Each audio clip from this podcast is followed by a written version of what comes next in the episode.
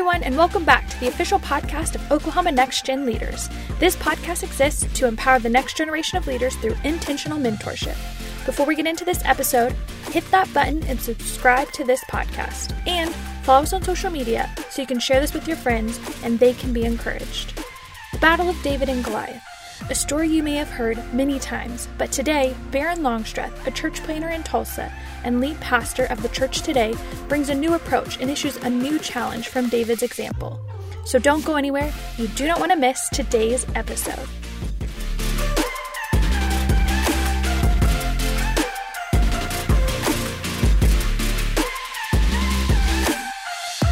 Welcome to the Next Gen podcast. My name is Baron Longstreth. I pastor the church today in the city of Tulsa, and I am thrilled that I am able to be a guest contributor on this excellent platform once again. So thanks for giving us a few minutes of your time. I know you have been blessed in the past. Such great resources and material that has been pushed out by this committee, and I am thrilled to once again come uh, come before you. And I'm praying that there is something that is stated that is going to be a blessing to each one of you. So God bless you. God bless our great team. We have an excellent team, and I am just, uh, you know, very humbled to serve alongside uh, excellent individuals. So thank you for everyone who puts so much effort and work into uh, the behind the scenes from the social media, the website, the uh, the actual podcast itself. Of course, thank you to the committee members and uh, just an honor to serve with you. It almost goes without saying, but I think honor to whom honor is due. Brother and Sister Hughes, thank you for your vision, your passion, and the excellence that you bring to the table in the investment to the next generation. So I am, uh, I'm just, I'm humbled today, and I feel like the Lord is going to help us here in the next few moments. And so if you will uh, just give me a few minutes of time, I am going to do my best to um, open up the word of the Lord in 1 Samuel and a very, very common um, passage of Scripture, but 1 Samuel 17. And I want to tell you, I want to start off right here that, and I felt this. I was going to go a different direction today, but I felt the Holy Ghost um, prodding me uh, toward this direction. So we're just going to we're going to step out on a limb here and follow the leading of the Spirit. And I pray that you are impacted. David arrives at the battlefield. We know it very well. I know you know this chapter very well. Um, it's the David versus Goliath, and there's all kinds of thought processes, messages, insights that can be found right here. One thing that I, I, I felt like the Lord led me to was the direction that David took in order to get his way down. And I say his way down, get his way down onto the battlefield. David's greatest obstacles came prior to the battle. It was not the battle itself. The battle took took one stone. The battle took uh, one throw. the The battle was over um, almost the moment it began. But it, it, it wasn't the great battle for David. The great battle for David was being a next gen the great battle for David was getting down to the battlefield in order to be able to do what he knew that he was capable of doing. And I want to bring your attention to the fact, not to the statistics of, of, of who David was versus who Goliath was, but I want to bring your attention all the way to the fact that David arrives on the scene and David's place there. He is not called to the battlefield, David is sent to the battlefield. David arrives on the battlefield because of a request from his father to take supplies to his personal brethren and to the commanders there. And so David arrives really he's out of he's he's out of context. He's not even He's not even an, an, addition. He's not a special forces individual that is arriving as as uh, uh, you know reinforcements. That's not what David is not there for any other reason than to add value to the men that are intended to be there. And so when David arrives, and David uh, he sees, he's the youngest, and uh, when David arrives on the battlefield, David goes down and David hears uh, the, the call from Goliath. Now, that's a very valid thing here. David never heard the call of God. David, David did not hear, can I say it one more time? David did not hear the call of God. David heard the call or the cry, rather. Maybe that's a better way to say. He heard the cry from the battlefield. And when David heard that, he was, I guarantee, extremely excited because David realized something is getting ready to go down. God is getting ready to be glorified, and I am going to be able to take that news back to my father's house. That's what David wanted. David wanted to say that the biggest man that we have ever seen, the biggest warrior, the biggest single opponent that Israel has ever faced in human flesh, I, Saul, a man bring him down. I saw the glory of God. I, I saw the, uh, you know, the, the, the God of our ancestors magnified because of a man who was willing to step down and get down there and champion the cause of our great nation. And David waits. And the response that David sees must be perplexing because David begins to talk with them and David begins to ask questions. And and I find it odd that the information is so readily available and no one feels like they are able or no one feels the passion for belonging to the king's house. No one feels passionate enough about the reward to to initiate action to go down onto the battlefield. Now there's a lot at stake. And I'm sure it's not just the fear of the man, but the fear of losing. It's the fear of, of the shame that's going to be on the household of that individual. But there is no, the, the, the reward, what I'm saying here is the reward's not great enough for anybody. But that's the first question that David starts asking. He says, What shall be done to the man? That's a very valid question. What shall be done to the man? I want to take your attention to the fact that he doesn't say, What shall be done for the man, but to the man. Because there are some battlefields, let me say this there are some battlefields, and David knew this, that we get down into and onto, and these battlefields are not just going to bring us reward, that'll be temporary. And David knew that. Some battlefields that we climb down onto are going to bring reward that is going to change us for the future.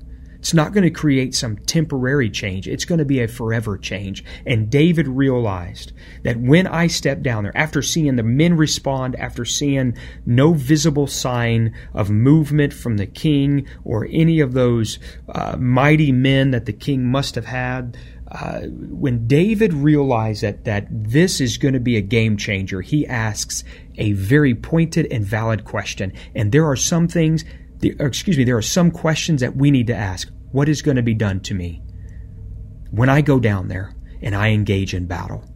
There are certain instances, and we've got to discern those, and we've got to be uh, we, have got to be ever watching for these moments. But I'm telling somebody here today, I feel the Holy Ghost in this office. But uh, I'm telling somebody when we get down to these battlefields and we approach that, and we realize that we may not be necessarily called, we are sent. No one has has requested our, um, uh, you know, no one's requested our company, but rather we're sent for a divine reason, a divine purpose. And although we may not be called there, we are sent to these battlefields, and we've got to be sensitive enough to be able to look out and discern this is going to be a moment that will change me forever. And I know that's the case because the Bible says in the following chapter that David returned to his father no more. This was a game changer to David, not for David, to David. It was it changed David. The battlefield forever changed David. And there are battlefields that the Lord calls us out to that are intended to change us. What is going to be done to the man? That killeth the Philistine and taketh away the reproach from Israel. I wish some of our next generation uh, leaders would step up to the battlefields and, and they would understand that I am sent here. I am sent here for a divine purpose. and, and what's going to be done to me? That ought to be a driving question. What, what, what'll be done to me?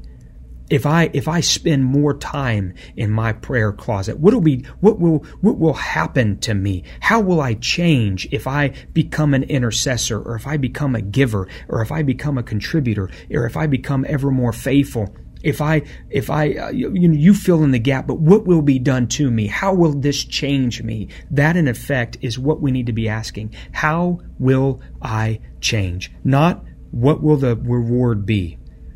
But how will I change? The reward for David was that he would never again be the same. That's the reward. I mean, how often uh, do we find in the Word of God that, that a man comes to the battlefield with 10 cheeses and leaves the battlefield having slain his ten thousands? This was a game changer. The issue is he's got to get to the battlefield.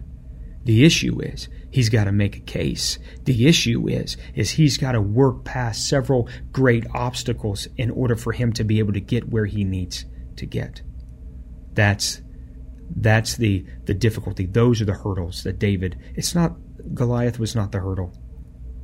Goliath was not the most difficult thing that David had to do while he was um, at, at the battle. No, the most difficult thing that David had to do was get into a place where he was able to execute that which he had already learned, practiced, and put into play. And we have got to jump through these hurdles. And I'm talking to our next geners today that are at a battlefield moment in their life and divinely sent. Although you may have not heard the uh, the audible voice of God, there is a voice that is crying out for somebody to respond, and you know that you've been putting in that practice. You know that you have been putting in that work. You know that you have found yourself at a private altar, and you you you keep your uh, you know you keep your body as a living sacrifice, wholly acceptable unto the Lord, because that's your reasonable service. You are there. You have you have the tools that are necessary, and that's what I'm telling you, somebody's got to hear me today. What right does a, a boy with a sling have wearing man's armor, carrying a sword? He doesn't. David's a shepherd. That's what David knows. Now, although David was an armor bearer up to this point, although David is called a mighty man of war, right now David is a shepherd. That's who David is. And David, as a shepherd, tucks his sling, has his pouch, he is ready. And I, I, I, know that there are points in my life where I have missed opportunities because I did not bring to the battlefront that which I had. Spent hours and hours, weeks and months and years preparing, and I didn't bring that to the battlefield. And David said, I'm not going with these 10 cheeses, with this bread. I'm not going with the intention of just bringing something back. I'm taking that which I understand that I have a great skill at. David did not know. I'm going to skip forward. I'm jumping all over the place here, but, but, but, you know, skipping forward, David tries to walk in that armor. Now, now there can be argument made. I, I promise you this. There can be argument made that David wanted to know. David had shined that armor before. David had carried that armor before. He was an armor bearer. Those armor bearers were not chosen by the king just for some randomness. No, that was a that was the last line of defense in a time of battle. And so David would have at at, at some point David would have been training to be a last line of defense. There was something about David. David was a man of war. So when Saul said, "David, try this armor on." David had to he had to make a decision that day whether or not he was willing to walk in that authority, that place of power, whether he was willing to to walk in uh, that place of practice and that that private consecration. He he had to make a decision whether he was going to walk in who he was or was he going to try to morph into something that he was not. David said, I, I, I, I'm not used to these. I don't even know how to really, I'm clumsy in these. Now, I can bring to your attention that David had to, he had to audibly admit that I cannot go out on the battlefield like you. And there are going to be times in our life where the Lord is going to require us to have to admit that I am not capable of operating this way. That's that's not the way. That is not the way that I that I that I grew up. That's not how I that's not how I have been called or you know you fill in the blank there. David said, "Saul, I can't walk in these." There would be a day where David would would uh, not only carry um, you know a, a, the sword of a Saul, but he would carry the sword of a of a Goliath, and and he would admit, "There's no sword like this." There's none like these. David would u- utilize a sword. He would be known as a man of a sword, but today was not that day. Today was the day where he had to reach back and say, I'm not ashamed of what uh, of who I am. I'm not ashamed of, of where I've come from. I'm not ashamed of spending time in obscurity. I'm not ashamed, and I'll carry this. Although he's going to be ridiculed, although um, the doubt is going to be laid forth, Saul didn't have any. Uh, you know, Saul was full of doubt when he sent David out there. He wasn't absolutely assured. But David, uh, David would not compromise what he brought to the battlefield. What shall be done to the man that takes away the reproach from Israel? The first hurdle did not come from people that he did not know. The first hurdle came from his own bloodline. The first hurdle came from those that would have been, or would have been supposed to at least, have been close to him. And the Bible says in Eliab, his older brother, when he heard he spake unto, unto or when he heard that David spake unto the men, he was angry. And his anger kindled against David, and he said, What are you doing here? Why don't you now, now listen, listen what he says. Why don't you go take care of those few sheep in the wilderness? Why don't you go back to obscurity? He said, I know, I know why you're here. I know the, the naughtiness of thine heart. This is a he doesn't stop at just saying, listen, you're too young. Get away from here. No, he says, I know that you are full of pride, and I know the naughtiness, the wickedness of your heart. I know what you I know why you're here. You want to see the, the you know you want to see this battle played. I know what you're doing here. It, he Eliab gets personal. He doesn't stop. He gets personal, and that's a hurdle we're all going to have to deal with. We're going to have to deal with the fact that there will always be individuals that will not understand who or what or why or how, and you can't you can't allow those attacks as personal as they may be. Some are just misunderstandings. Some are just people not understanding your motives, but some are, are downright personal. And Eliab starts at, at I, I, I know that you, you just need to I know why you came. Okay, you need to go on back to where you where you're from. If he would have stopped there, but he doesn't. He takes it deeper, and, and he's he's trying to get into the heart and the mind of a young man that all want that that that all David wants to see is the Lord glorified on the battlefield, and so he takes it personally. Uh, or, you know, Eliab, Eliab takes it personally when he says, "I know your pride, I know the naughtiness of your heart, and I know that you've you've come down to see the battle." And David says, "I, I don't understand what I've done." I, there's a cause here. And, and, and so the, the, the greatest thing that David did was not engage in, in, in, a, in a conflict with his brother. David did not try to conflict his brother, but rather, here's what the Bible says. He simply says, there is a greater cause here. And if, if as next generation leaders, we cannot spend our time we will spend our wheels trying to prove our point to somebody that thinks they know our motives. And they don't know our motives. And we're trying to wrestle against, we can't do that. And so here's what David did David, the, here's what the Bible says, and he turned from him toward another. He, he, he turns from him and he, and he says, and he, and he says this, what shall be done to the man? Because the Bible says he spake after the same manner. And the people again answered him, towards their former manner. So David says, you know what? I'm not going to engage. I'm not going to get personal. I'm not going to allow them to burst this bubble here. I know why I'm here. I know that I have the ability if nobody else is going to respond. You know, I'm going to I'm going to do the very best that I can do to get down there on the battlefield. And so David does not make this a personal conflict. It's as if he lays his gift at the altar, you know, and he turns and he does i'm not i'm not going to i'm not going to make this thing personal it's you're not going to you're not going to shift me away from my potential david turns toward another and he says this can you tell me once again why did david need to hear it again that's the question remind me what's going to be done to the man. Woo! I wish that would be the response with somebody. I'm not going to focus on those that don't believe in me. I'm not going to focus on those that want to try to, uh, you know, to tell me what my motives are or tell me I'm here for the wrong reasons. No, I want to know what's going to be, what is the reward out of all this? Oh, David focused on the reward. What, what is, what is going to change me? Is this going to change me? Oh, it's going to change you. You're going to not, your family's not going to have to pay taxes. What? That sounds great. Uh, you, are going to be in the king's court. What? Yeah, you're going to marry the king's daughter. What? Yeah, yeah, this is going to be a game changer. And David wants to know that's where I'm going to focus. That's what I'm going to focus on. But it's not the only hurdle. The words finally reach the ears of Saul. Saul calls him. David goes before Saul. And David simply says this.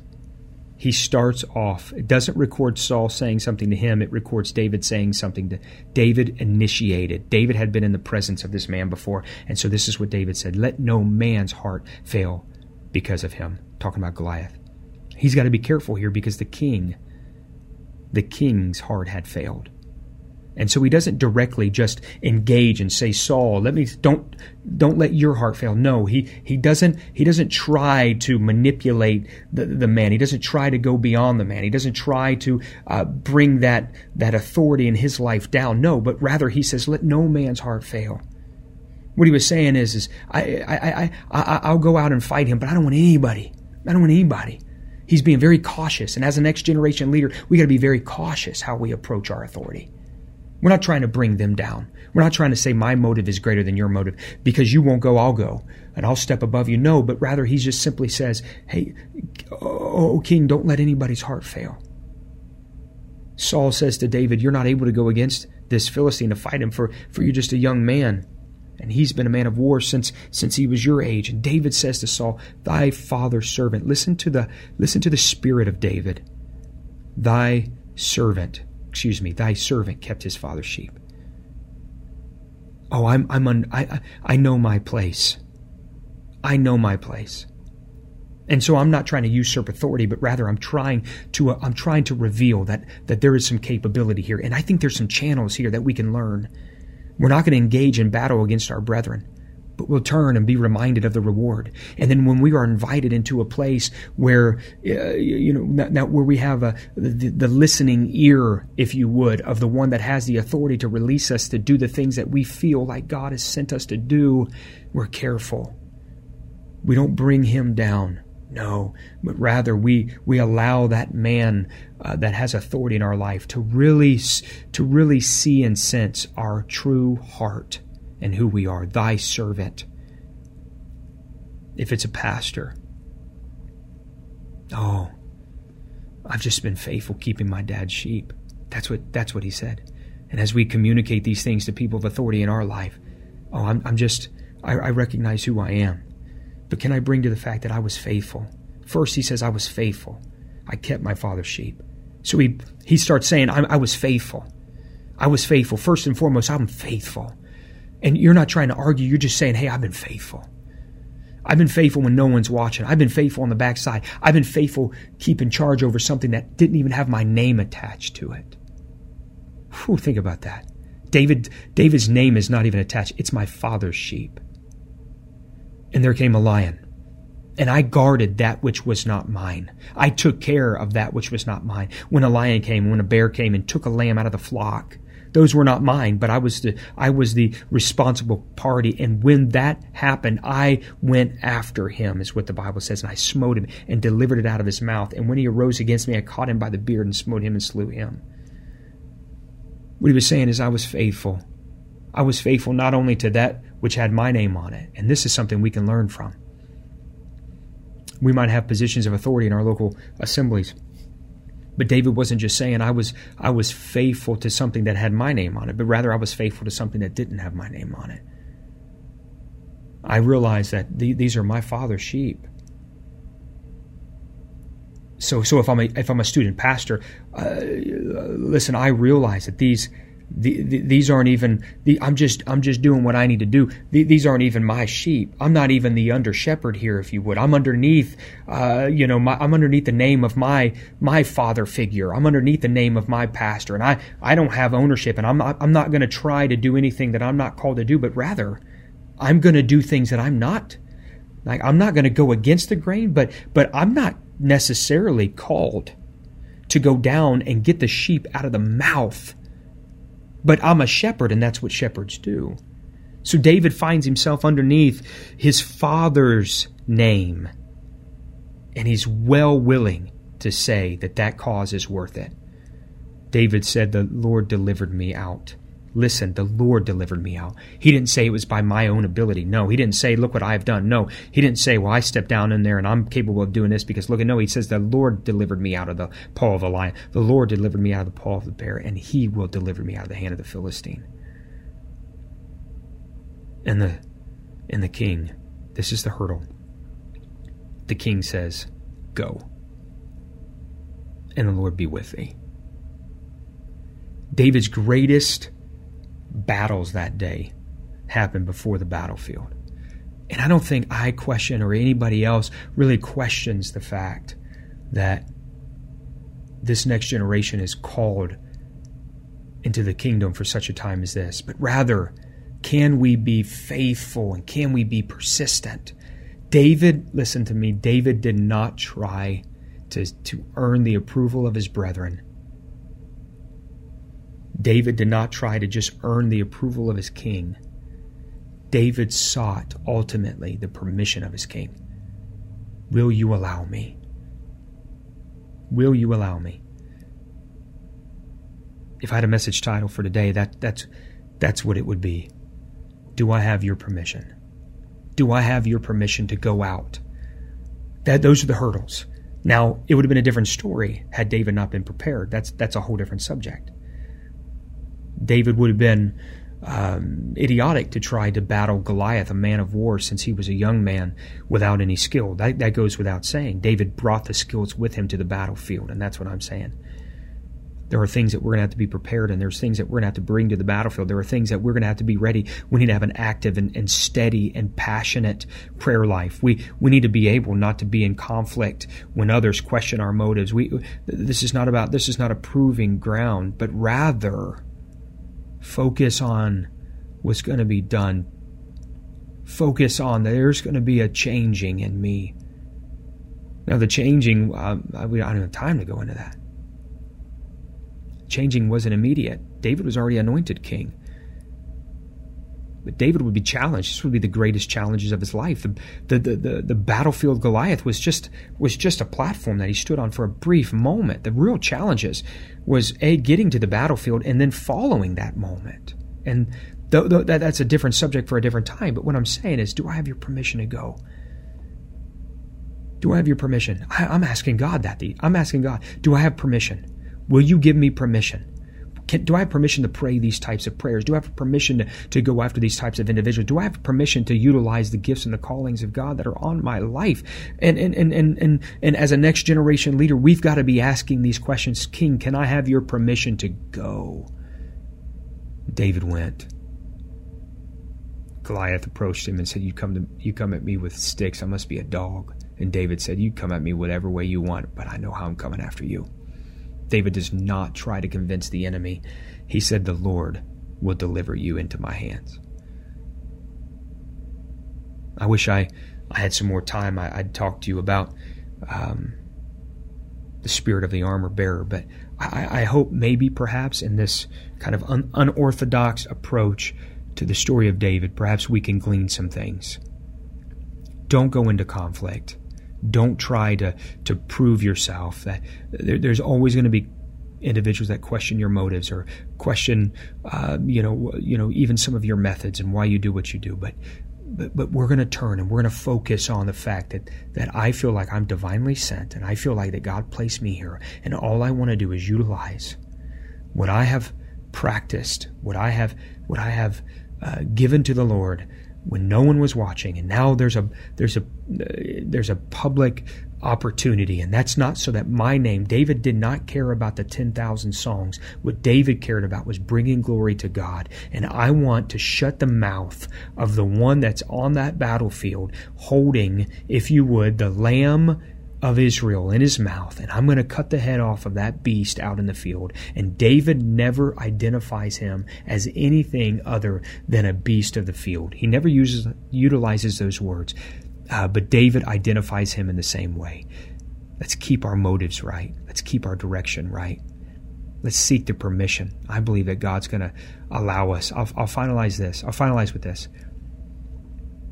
When in Matthew 14, Peter said, If it's really you out there, hear it. Give me your permission. He said, Bid me to come.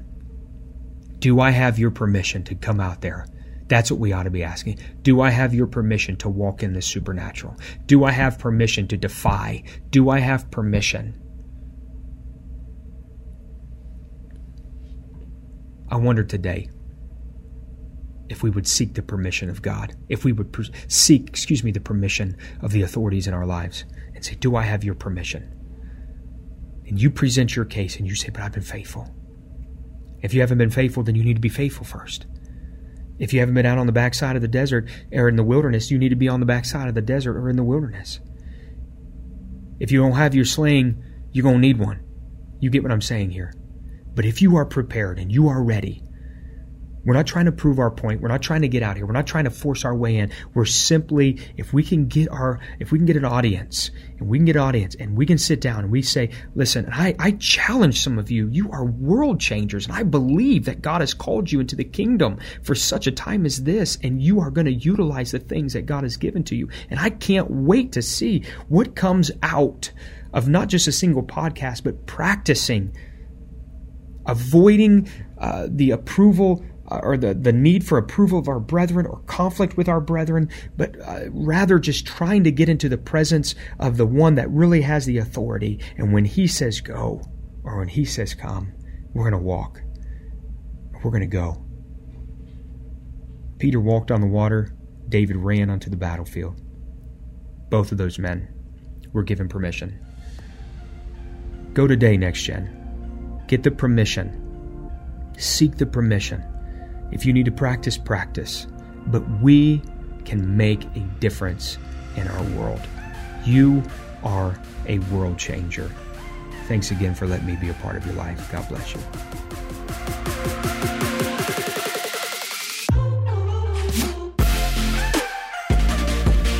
Thank you for listening to this episode. Make sure to subscribe to the Oklahoma Next Gen Leaders podcast and social media so you stay up to date on our newest content. Until next time, we pray this encouraged you.